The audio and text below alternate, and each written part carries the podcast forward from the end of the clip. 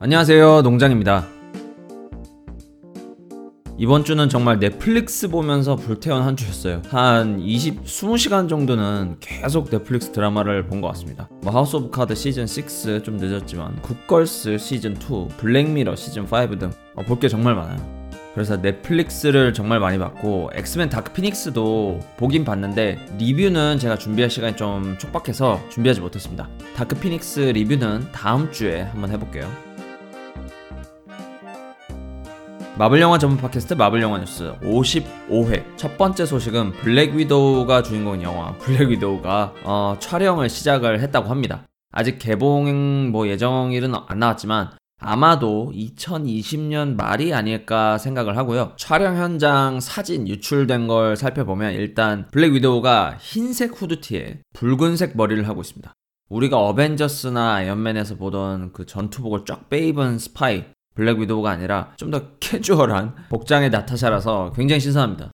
흡사 PC방에서 게임하다 잠깐 편의점에 담배 사러 가는 그런 느낌이 들기도 해요.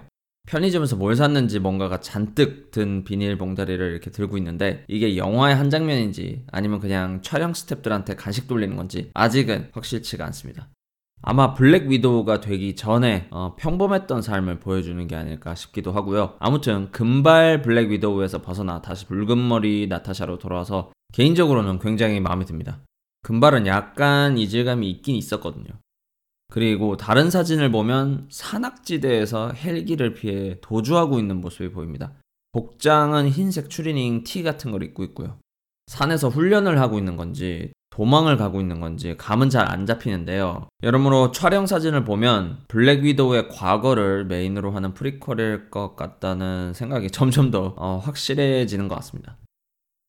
두 번째는요, 마블 드라마 클록 앤 대거 시즌2 이야기를 조금 할 건데요. 아마 보신 분들이 많지는 않을 것 같아서, 어, 짧게 감상만 이야기를 하겠습니다. 전체적으로 시즌 1보다 더 암울한 분위기라서 일단 좋았고요. 어, 진짜 더 암울하고 더 잔인합니다. 목을 긋는 장면이 그대로 나오는 등, 어, 시즌 1보다 확실히 보는 재미는 있어요.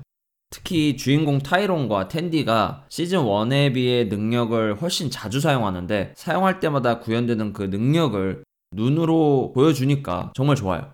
타이론의 경우 순간이동을 할 수 있는데 할 때마다 몸이 사라지거나 몸에서 검은 연기가 나는 연출이 나오고요. 탠디는 손에 있는 그 빛의 에너지를 단검으로 만들 수 있어 액션 연출이 괜찮습니다.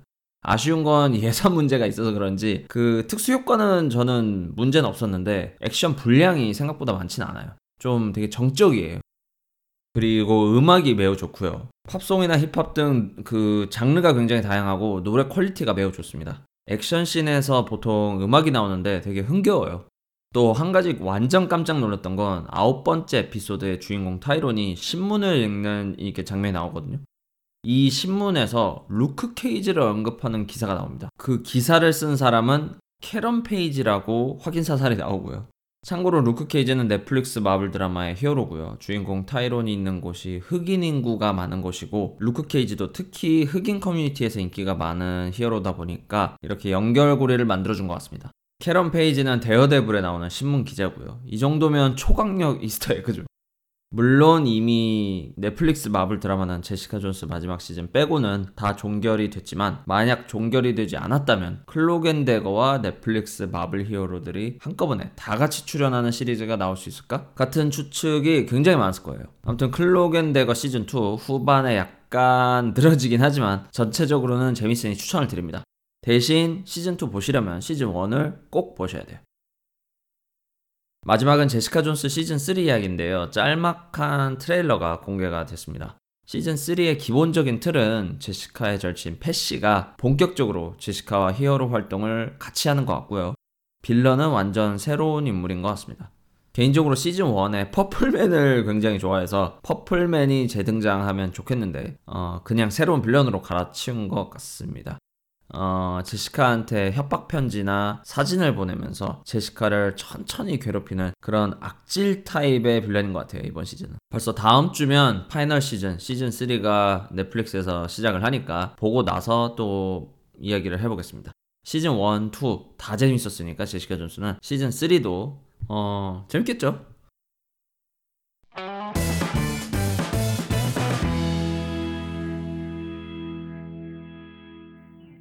한 가지 재밌다고 생각한 게 제시카 존스 같은 청소년 관람불가 마블 드라마에서는 술 먹는 장면이 많이 나오거든요. 특히 제시카 존스는 또 알코올 중독자이기 때문에 어, 더 많이 나오고요. 그런데 마블 시네마틱 유니버스 영화에서는 술 마시는 장면이 거의 안 나오죠.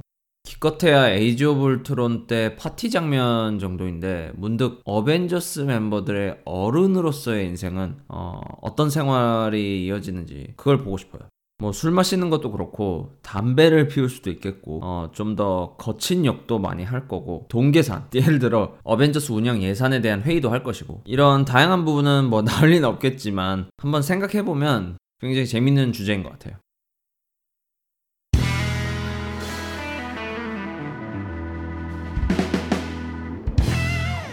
보내주신 청취자 코멘트 읽어볼 시간입니다. 유튜브의 미선리님. 농장님, 엔드게임에서 아이언맨 수트가 나노수트 아닌가요? 제 친구가 감독이 나노수트 아니라고 말했어서 나노수트 아니라고 고집 부리는데 팩트체크 부탁드릴 수 있나요? 어, 물론입니다. 팩트체크는 확실히 해야죠. 지금부터 설명을 드릴 건데 제 머릿속에 있는 정보가 아니라 official 사이트에서 검색을 해서 번역해서 말씀을 드리는 겁니다. 일단 인피니티 워에서 토니가 입고 나온 수트는 마크 50이고요. 마크 50부터 나노 테크놀로지가 사용이 됐습니다. 그래서 원래대로라면은 토니가 아이언맨 수트를 입을 때 수트를 호출하거나 해서 수트가 날아오면 그걸 입는 방식이었죠. 그런데 인피니티 워 마크 50부터는 가슴에 있는 아크리액터를 그냥 두드리면 그 나노 수트가 쫙 퍼지는 퍼져서 자동으로 입어지는 그런 형태로 발전을 했습니다. 그래서 인피니티 워에서는 마크 50 나노 수트가 맞고요. 엔드게임은 마크 85입니다. 마크 85는 마크 50을 개량한 수트로 이것도 나노 수트입니다. 저 개인적으로는 나노 수트보다는 그냥 고철 덩어리를 입는 게 훨씬 멋있지만 미선리님 질문에 답변을 드리자면 인피니티 워에 나온 마크 50도 나노 수트, 엔드게임에 나온 마크 85도 나노 수트입니다. 다음은 우라만 맹경골드님. 엔드게임 이후에 MCU가 프리더 이후에 드래곤볼처럼 산으로 갈까봐 걱정이네요. 드래곤볼도 프리더까지가 정상적인 스토리였죠. 손오공의 아버지를 죽인 프리더가 수십 년간 우주의 지배자로 군림했고 그걸 천년에 한 번 나온다는 초사이어인으로 각성한 손오공이 처치한다는 내용으로 군더더기 없이 깔끔하고 개연성도 있었죠. 그런데 그 뒤로는 개나 소나 초사이언이 되고 한낱 인간 과학자가 만든 인조인간이 우주의 지배자보다 수십 배 강하고 산으로 갔죠. 어, 마블 시네마틱 유니버스도 캡틴 마블 등장부터 힘의 밸런스도 무너지고 개연성도 의문이 가는 것 같아요. 닉 퓨리가 치타울이 쳐들어올 때나 울트론이 소코비가 들어올릴 때는 왜 캡틴 마블 안 불렀는지 정작 인어 때는 무슨 영문인지도 모르는 상황에서도 잘만 부르더니 당장 슈퍼히어로가 몇 년 새에 엄청나게 늘어난 것부터 개연성에 의심 가는데 지구에 이터널스가 원래부터 있었다는 설정에 이터널스까지 나오면 종잡을 수 없을 것 같아요. 저도 충분히 말씀하시는 거에 공감을 하고요. 대신 개연성이 어쩔 수 없이 좀 없을 수밖에 없는 이유가 만드는 사람 입장에서 처음부터 끝까지 모든 스토리를 다 짜놓고 만드는 게 아니라 만들어 가면서 계속 수정하고 추가하고 빼고 또 만드는 감독도 다 다르잖아요. 그래서 일관성을 사실 저는 이만큼이라도 일관성을 유지했다는 게 너무 신기해요. 마블 시네마틱 유니버스가 영화가 작품 수가 쌓이면 쌓일수록 그 개연성 일관성을 유지하기란 구멍 없이 유지하기란 거의 불가능하기 때문에 저 개인적으로는 그런 개연성과 일관성에 대한 기대는 어, 많이 내려놨습니다. 작품 하나하나의 재미를 영화가 재미가 있었냐 없었냐 위주로 보면 어, 더 괜찮지 않을까 더 가벼운 마음으로 볼 수 있지 않을까 그렇게 생각을 합니다. 다음은 멜리0319님 11일에 어벤져스 게임 공개되던데 이게 제일 기대되네요. 그렇죠. 9일 9일이죠. 9일부터 미국 E3라는 이제 최대 세계 최대 게임 쇼가 열리는데 거기서 스퀘어 에닉스가 개발 중인 어벤져스 게임이 공개가 될 것 같습니다. 아마 플레이스테이션 4로 나올 것 같은데 기대가 아주 큽니다. 다음은 주먹 불끈 일어서서님. 진짜로 가오갤 3에 토르 나오나요?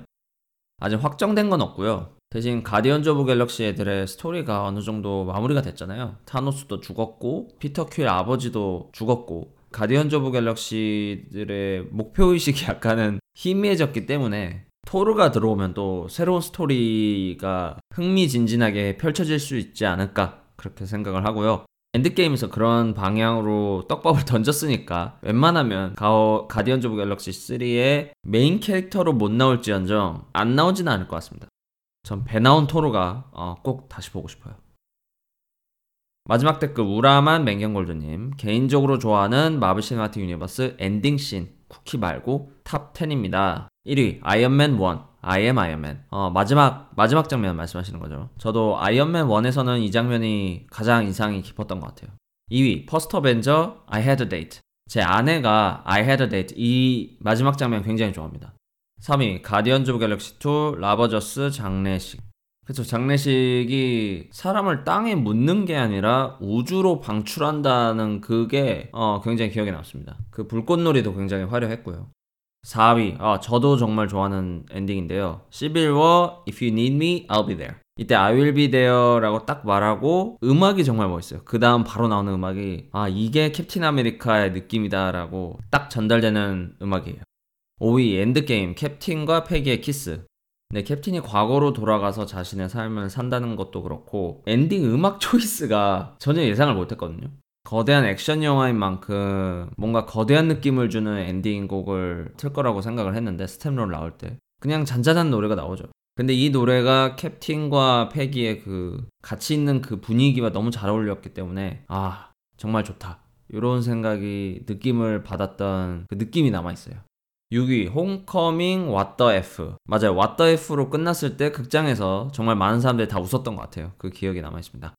7위 캡틴 마블 The Avengers Initiative 캡틴 마블 엔딩은 좀 귀여웠죠.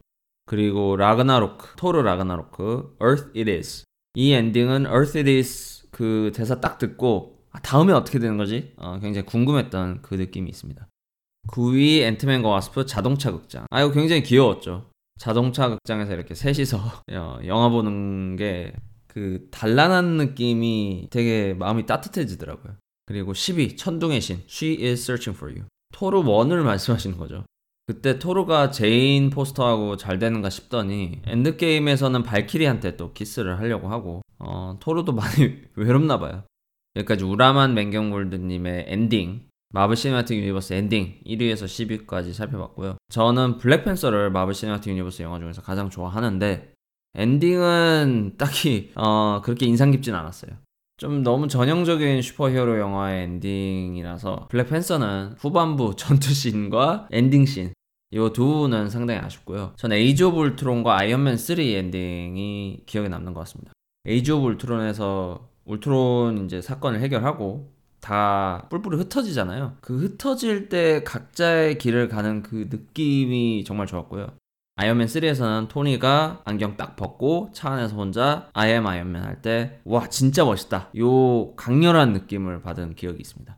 가끔 생각날 때마다 어, 유튜브에서 검색해서 보곤 해요. 국내 최초 마블 영화 전문 팟캐스트 마블 영화 뉴스는 팟빵, 아이튠즈, 파프리카 또는 유튜브에서 마블 영화 뉴스라고 검색을 하셔서 들어오시면 되고요. 청취자 의견 또는 질문은 댓글 달아주시면 다음 방송에서 읽고 답변을 해드립니다. 다음 주는 제시카 존스 시즌 3가 시작을 하니 그거 보느라 바쁠 것 같고 엑스맨 다크 피닉스 리뷰를 준비해 보도록 하겠습니다. 다음 주말에 뵙겠습니다. 감사합니다.